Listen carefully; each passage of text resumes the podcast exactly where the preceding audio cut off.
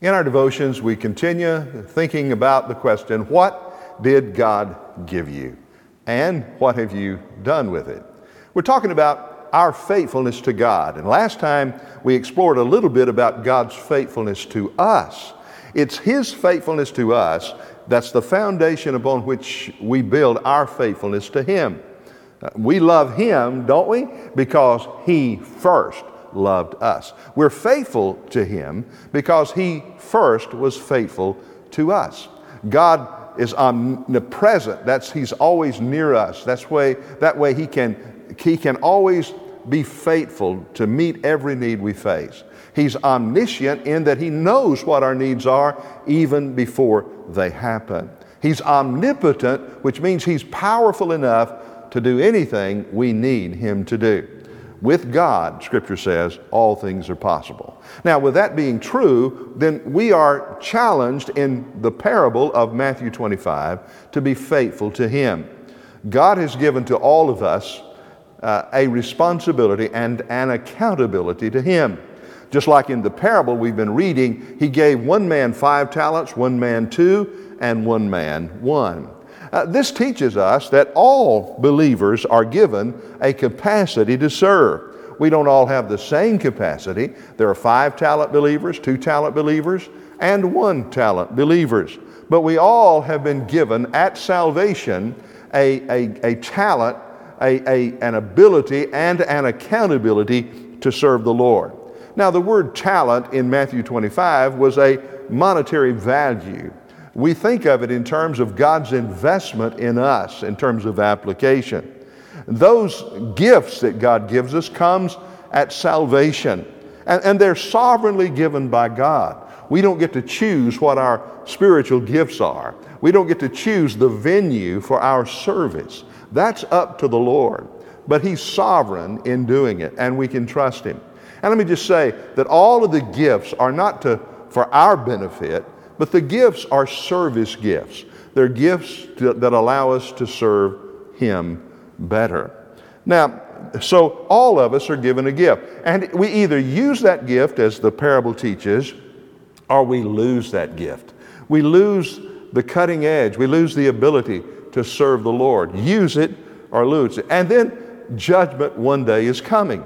Uh, Jesus said for the Christian that we all shall appear before the judgment seat of Christ that everyone may receive the things done in the body, whether it is good or whether it is bad. Uh, he's saying that we will give an account to the Lord. And so, whatever God has invested in us, He will come again someday. The scripture uh, tells us that the Lord will descend from heaven with a shout, with the voice of the archangel and the trumpet of God. The dead in Christ shall rise first, and we shall be caught up together with them in the clouds to meet the Lord in the air. So there is an accountability time coming.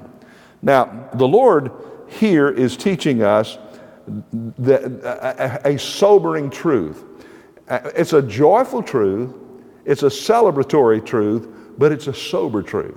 And that is, God has gifted us, but we are responsible to use that gift for His glory. And if we don't use it, we're going to miss out on the great blessings that God has in store for us. Now, the Bible is full of examples of people who took what God gave to them and used it for God's glory in a great way. So, uh, we're going to be exploring in, in the next devotion or two some of these great men and women that God seemingly uh, didn't give great gifts, but they were able to accomplish great things. Let me just give you one to close out our devotion today. And we're going to ask the question of these great men and women in the Old and New Testament what did God give you, and what have you done with it? And the first person I want to ask that question to is Moses. I want to say, Moses, what did God give you? And Moses would respond, God gave me a call to deliver a million people from Egypt. And we follow up by saying, And what did God give you to accomplish that task? Perhaps a battalion of tanks or a squadron of fighter uh, jets? No. Well, what did He give you, Moses? He gave me a stick. Not much, just a stick. A rod is what the scripture calls it.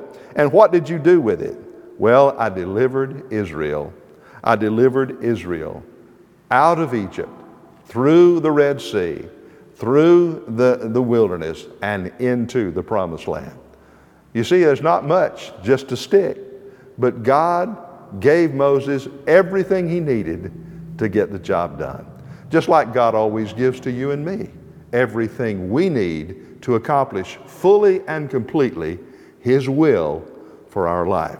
Take heart, dear friend. God doesn't call you to do something and then leave you in your own strength to do it.